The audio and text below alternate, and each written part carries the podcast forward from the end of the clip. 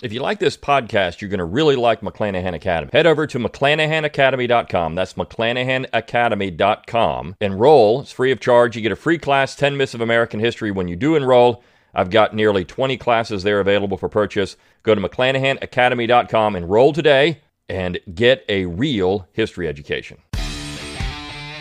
The Brion McClanahan Show, episode 602. It's time to think locally and act locally. Welcome to the Brion McClanahan Show.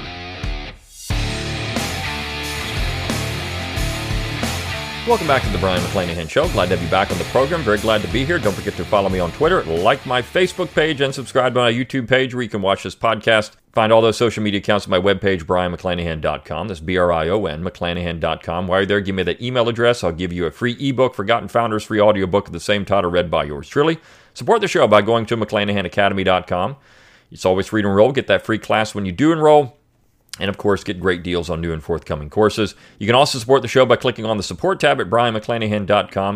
You can throw a few pennies my way, keep these lights on, help keep the podcast going. You get my logo and all kinds of cool stuff by clicking on the shop tab at brionmcclanahan.com. But as always, a great way to support the show is to rate, review, and subscribe to the podcast. Let people know you're thinking locally and acting locally. Send me those show requests do all you can to get more people listening to the show. And as we grow the audience, it gets better. So uh, I appreciate all the support and all that you do to help promote the Brion McClanahan show. All right. Let's talk about the, the subject of the day, which is an article that was written for Chronicles magazine in November of 2021 by Patrick Casey. And the title is Conservatism Has Conserved Nothing. This is something I've talked about on this show quite a bit. And I've mentioned things like, look, if you're going to say Frederick Douglass is a conservative, you're not a conservative. If you're not conserving anything. If you're going to say Elizabeth Cady Stanton's a conservative, you're not conserving anything. If you're going to say Abraham Lincoln's a conservative, you're not conserving anything. And the first line of this piece is conservatism has not conserved anything. He's correct.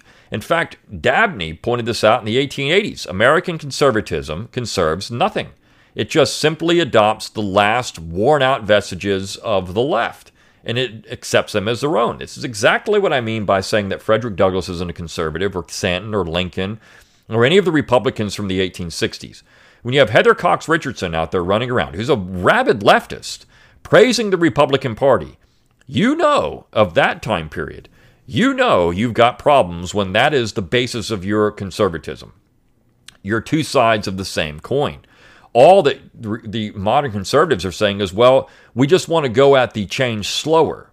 We we're not saying no to anything. We don't say no, shut up like we should, which is what they should be saying to all this stuff. We don't say no, shut up. We just say, well, uh, no, right now, maybe later.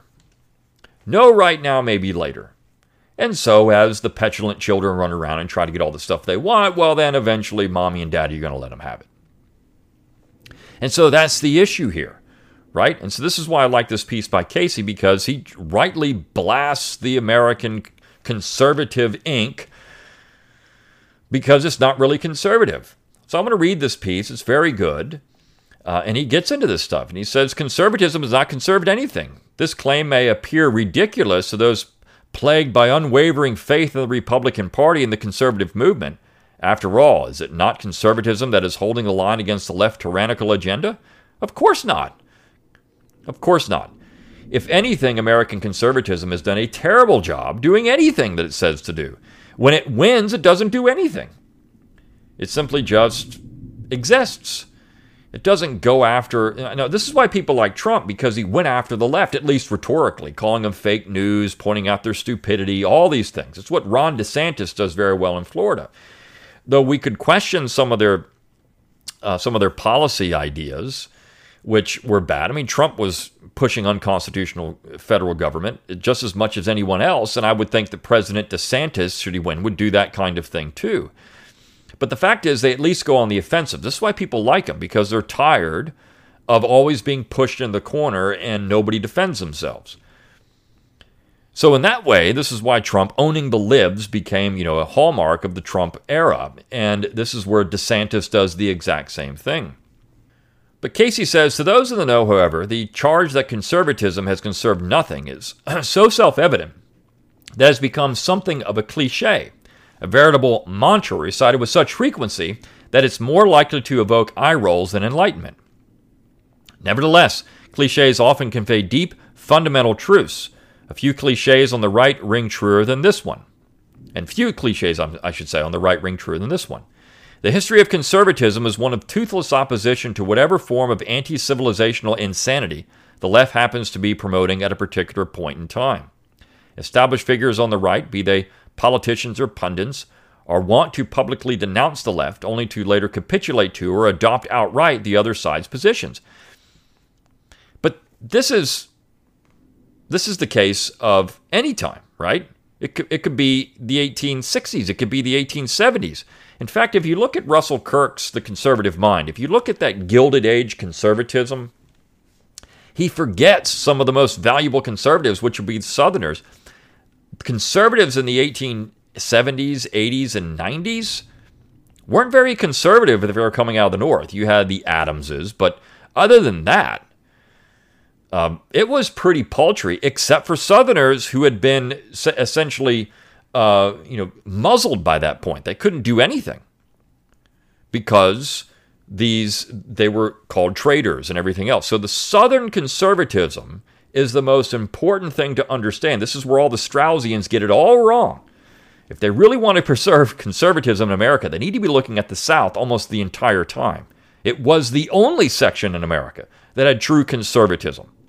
Those on the right who refuse to capitulate are defamed, unpersoned, and blackballed by the combined forces of the establishment, conservatives included, thus further hampering the instances where conservatism truly does propose some opposition to the left.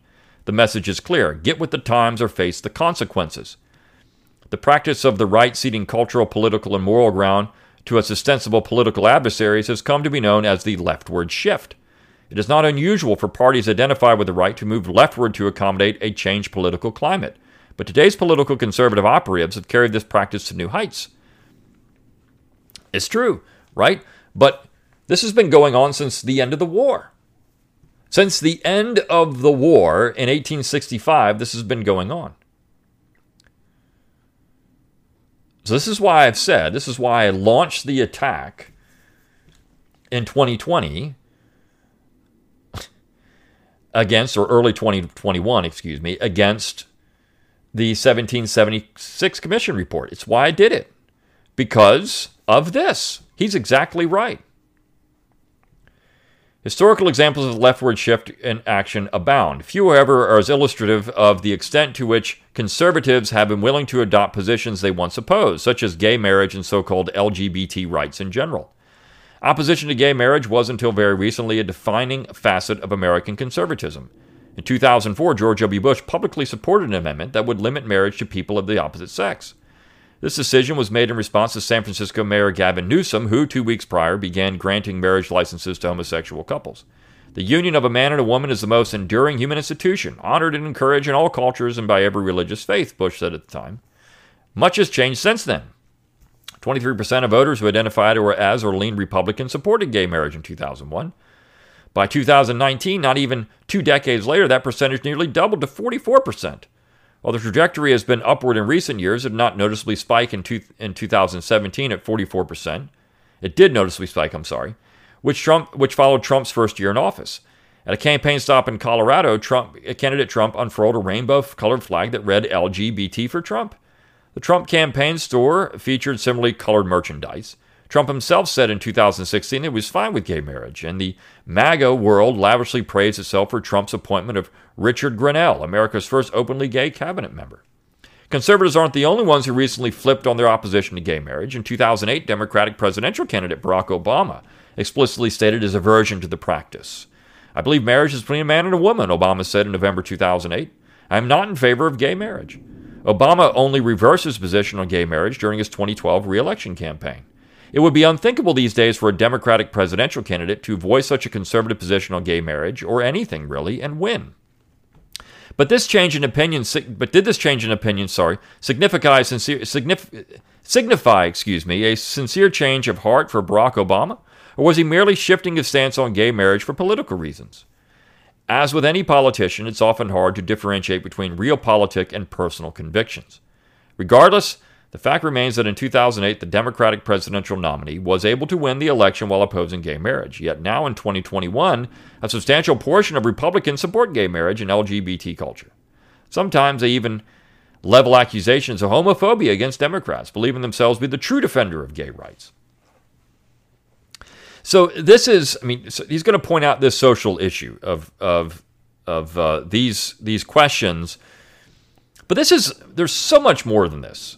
This is just one thing, and he's using a relatively recent example. But again, you can go back to just about any conservative position that was considered conservative in the 1850s or even the early 1860s and find that it had basically disappeared. And that, as Dabney points out, by the 1880s, conservatives have moved to the left on so many things.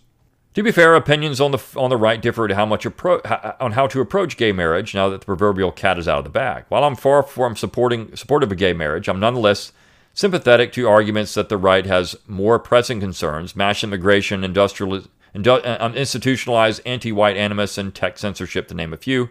However, there's a difference between carefully choosing your battles and adopting the positions of your political adversaries. Conservatism, sadly, is guilty of the latter. Exactly right. So instead of choosing your battles, he's saying, look, there's other things that are more important. We're not going to put this thing back in the bag. So we got to pick our battles. But don't adopt what the other side is selling. But that's generally what the right does. Gay marriage isn't the only LGBT issue on which the right has ceded ground. Transgenderism, too, is now gaining acceptance in the conservative movement. In 2018, National Review published an article titled Time for a Compromise on Transgenderism. The article's author argues that America has overall become more mature on gay rights and that it's only it's time for our country to reach a similar level of enlightenment on transgenderism. Clearly, conservatives are already rationalizing their eventual acceptance of transgender ideology and all of the legal implications thereof. The recent promotion of Caitlyn, formerly Bruce Jenner's bid for California governor, by elements within conservatism further reveals the acceptance of transgenderism on the right. Jenner, in, a, Jenner, in appearance on Tucker Carlson tonight in April 2017, stated that his loyalties did not lie with Donald Trump or the Republican Party, but with the LGBT community. Over the course of Trump's presidency, and despite being granted a White House visit in 2018, Jenner repeatedly chastised him for failing to deliver on LGBT issues, saying that Trump has been, for all LGBT issues, the worst president we've ever had. Jenner also refused to vote for Trump in the 2020 elections, Nevertheless, Jenner recently ran as a Republican and has the support of many within conservatism, including former Trump campaign manager Brad Parscale, GOP uh, operative Carolyn Wren, and various Fox News hosts. Some on the right may believe that any Republican would be preferable to Gavin Newsom, even Caitlyn Jenner. California is undoubtedly in bad shape, but by supporting a transgender candidate, the right has ceded ground to the left yet again. The transgender agenda isn't merely about encouraging people to refer to transgender individuals by their preferred pronouns. It's about ensuring that mentally ill men are allowed to use the same bathrooms and changing rooms as young girls. Such an outcome will be hor- horrific and, if enacted through federal legislation, difficult to reverse. So, I mean, yeah, so this is the leftward shift. So, Republicans, just a few years before this, would have said, This is, we're not going to do this. We're not going to support Bruce Jenner for, or Caitlyn Jenner for this particular nomination. We won't do it because that's against our principles. But now, well, we got to get rid of Gavin Newsom, so we're going to support anybody that would get rid of Gavin Newsom. What is that saying about the, about the party, though, and what is that saying about principles? This is the point. Conservatism, American conservatism, conservative Inc. conserves nothing. It is a toothless tiger. And the left knows it, which is why they continually beat the right because the right isn't going to do anything about it. It's why people love the fact that Trump or DeSantis or whoever, take your pick, pushes back. Even if they don't do a very good job of it, at least they're fighting back in some ways. Some conservatives, such as Turning Point USA founder Charles Kirk, have voiced their opposition to Caitlyn Jenner. Embracing a transgender candidate is still fairly taboo on the right, but for how long?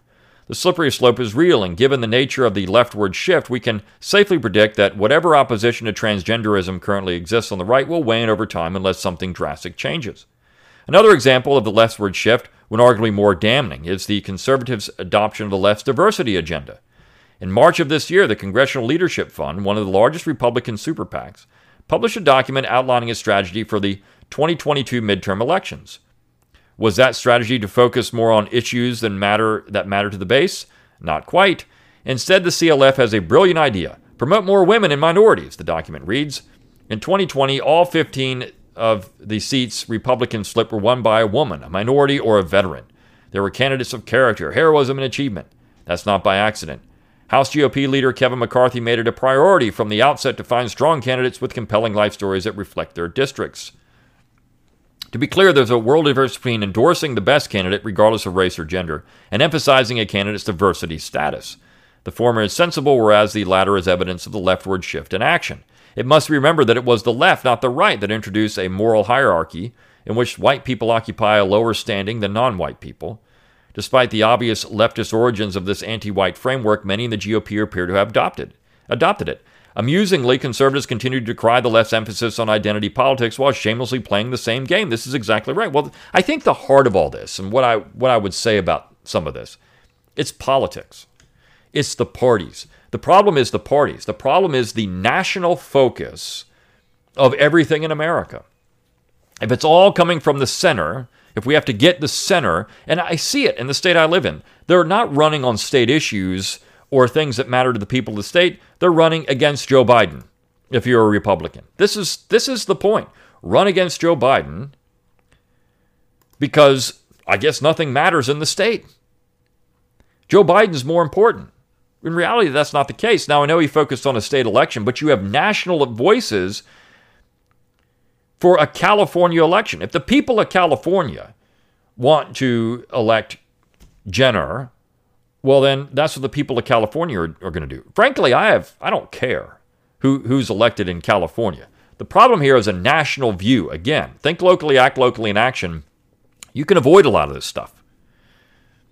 Now, I think that he's right in saying, well, I mean, look, just getting the best candidate in your area. If that's the case, it doesn't matter who it is. Well, I agree but it, it's going to reflect the culture of the place. And California is a strange place. So with California being a strange place, they're going to they're going to nominate strange people, and the Jenners are strange people, all of them.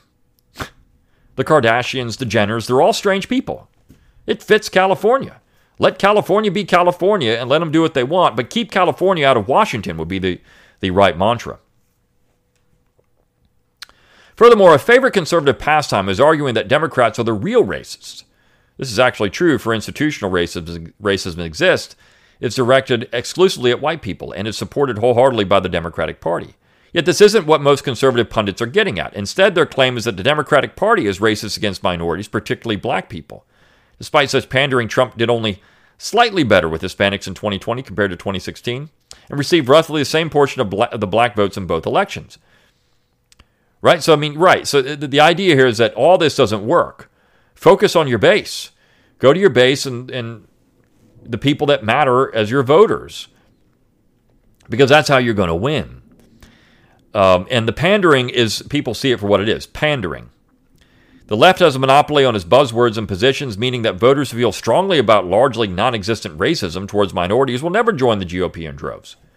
Were the non white voters whom Trump gained in 2020 motivated by anti racism? Doubtful. If the GOP wants to win over a greater share of minority voters, it should focus more on addressing real issues and improving the lives of all Americans.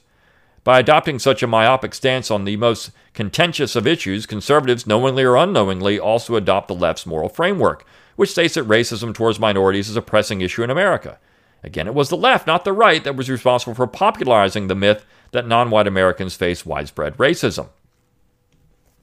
I agree 100%. The 1776 Commission report, the Straussians, all of these people, by adopting leftist talking points from the 19th century, are doing exactly this. By saying equality is conservative, this is what they're doing. It's what they're doing. For a political movement that purports to oppose leftism, conservatism is curiously prone to adopting leftist positions. All of this raises the question why cede ground? In other words, why is conservatism increasingly resembling that which it believed, is believed to oppose? Says the answer is complicated. As noted above in the example of Obama's gay marriage switch, the leftward shift doesn't exclusively affect the right.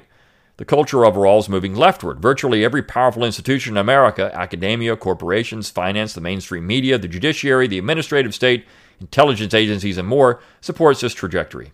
And although the exact source of the leftward shift is hard to pinpoint, to broadly ascribe it to our ruling class would be accurate.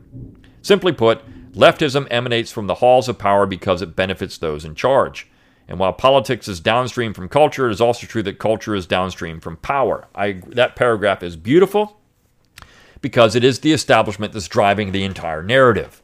And people regurgitate what they're told either in school or on social media or on television. You go out and look at television shows and every commercials, everything. It's all pushing a leftist agenda all the time, 24 7 now. As to why conservatives cede ground to the left, the reasons vary. Cowardice is the most obvious. Up against any array of powerful, hostile institutions, conservatives often feel that holding the line on a particular culture or political battle is futile. As a result, they tend to resort to ill-advised strategies. Strategies, excuse me.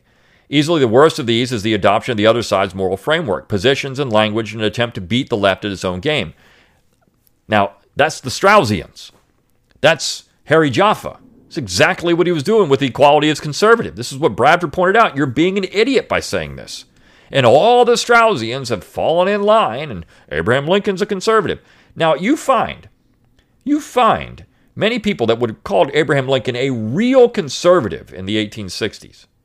He wouldn't have been described that way, nor would Seward, nor would any of the Republicans, nor would Elizabeth Cady Stanton, Frederick Douglass. They wouldn't have been described as that. They were leftists. So by saying these people are conservative, you're essentially accepting the leftward shift, but at a historical level. Conservatives fancy themselves mighty clever when they ape their adversaries, but the joke is ultimately on them. There is a more insidious dynamic at play as well. Many conservative pundits and most GOP operatives serve the establishment, not the people, so their failure to hold the line isn't a failure at all from their perspective. It's the system working as intended. The establishment right in America is best understood as controlled opposition. The inner party, Democratic, openly derives uh, openly drives the country further leftward, whereas the other party, the outer party, Republicans, exists to provide false assurance that, to its constituents that it's doing its best to conserve what's left of historic America. What little pushback the outer part offers, of course, is nothing more than political theater designed to coax justifiably outraged Americans into complacency. Barring a few exceptions, the Republican Party and establishment conservatism have no in- intention of reversing American decline, but rather serve the function of ensuring that no meaningful opposition to globalism can blossom on the right. Although the Trump phenomenon proved that thus this controlled opposition status quo can indeed be interrupted, whether the current wave of populism will succeed in the long run remains to be seen. Again, I would say the real the real lesson here is think locally, act locally. It's not the national you got to be focusing on. It's the local. You can block some of this stuff at the local level. You can have a hedge. This is what the states always had to do. It's why we have a federal republic, a federation of states. It was designed this way to keep Massachusetts ruling South Carolina and vice versa. That's why we have it.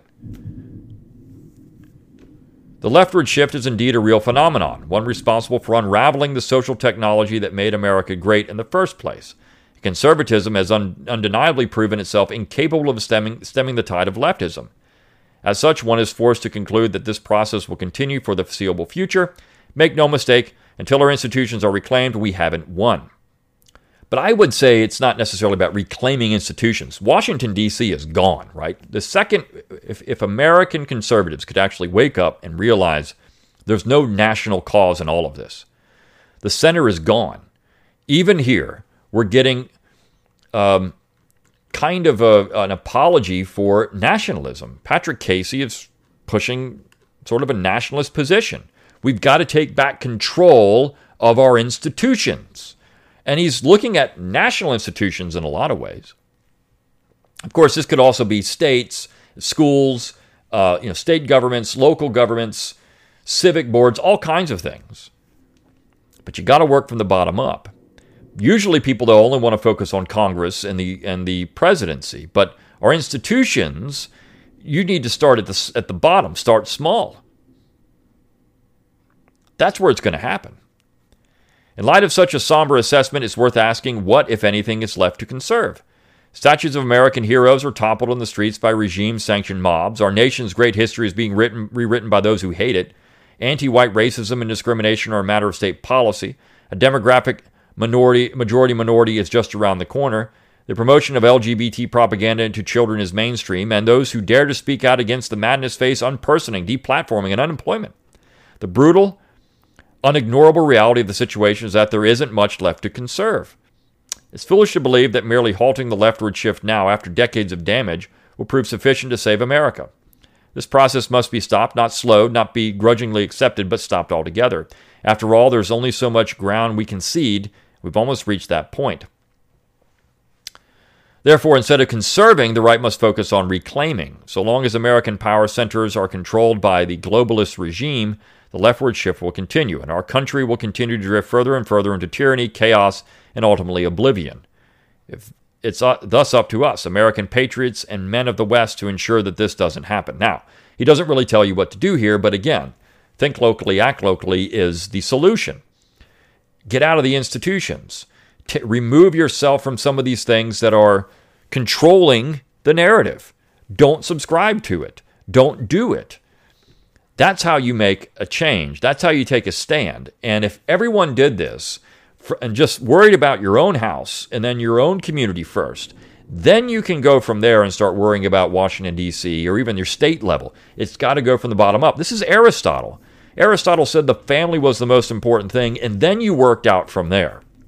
If your family's not in order, then nothing else is going to be in order. And so you got to work from the family out. And I think that's the think locally, act locally mantra and why it works to arrest these problems. But I thought his essay was spot on when it came to the leftward shift. It's something that's happening and we need to be aware of it. Um, so, Chronicles Magazine, by the way, is a great magazine. If you don't subscribe, you should and uh, I, I, highly recommend it. It's, it's, the only magazine on the market that really does a good job of this kind of stuff. But look, conservatives have been pointing out this problem since the 1870s, 1880s. They knew it was happening. They saw it then, and it's only gotten worse in the last hundred plus years. But that's where uh, we need to realize that there's no national solution to any of this. It has to come from the bottom up, and think locally, act locally has to be your charge moving forward. I'll see you tomorrow on the Brion McClanahan Show. See you then.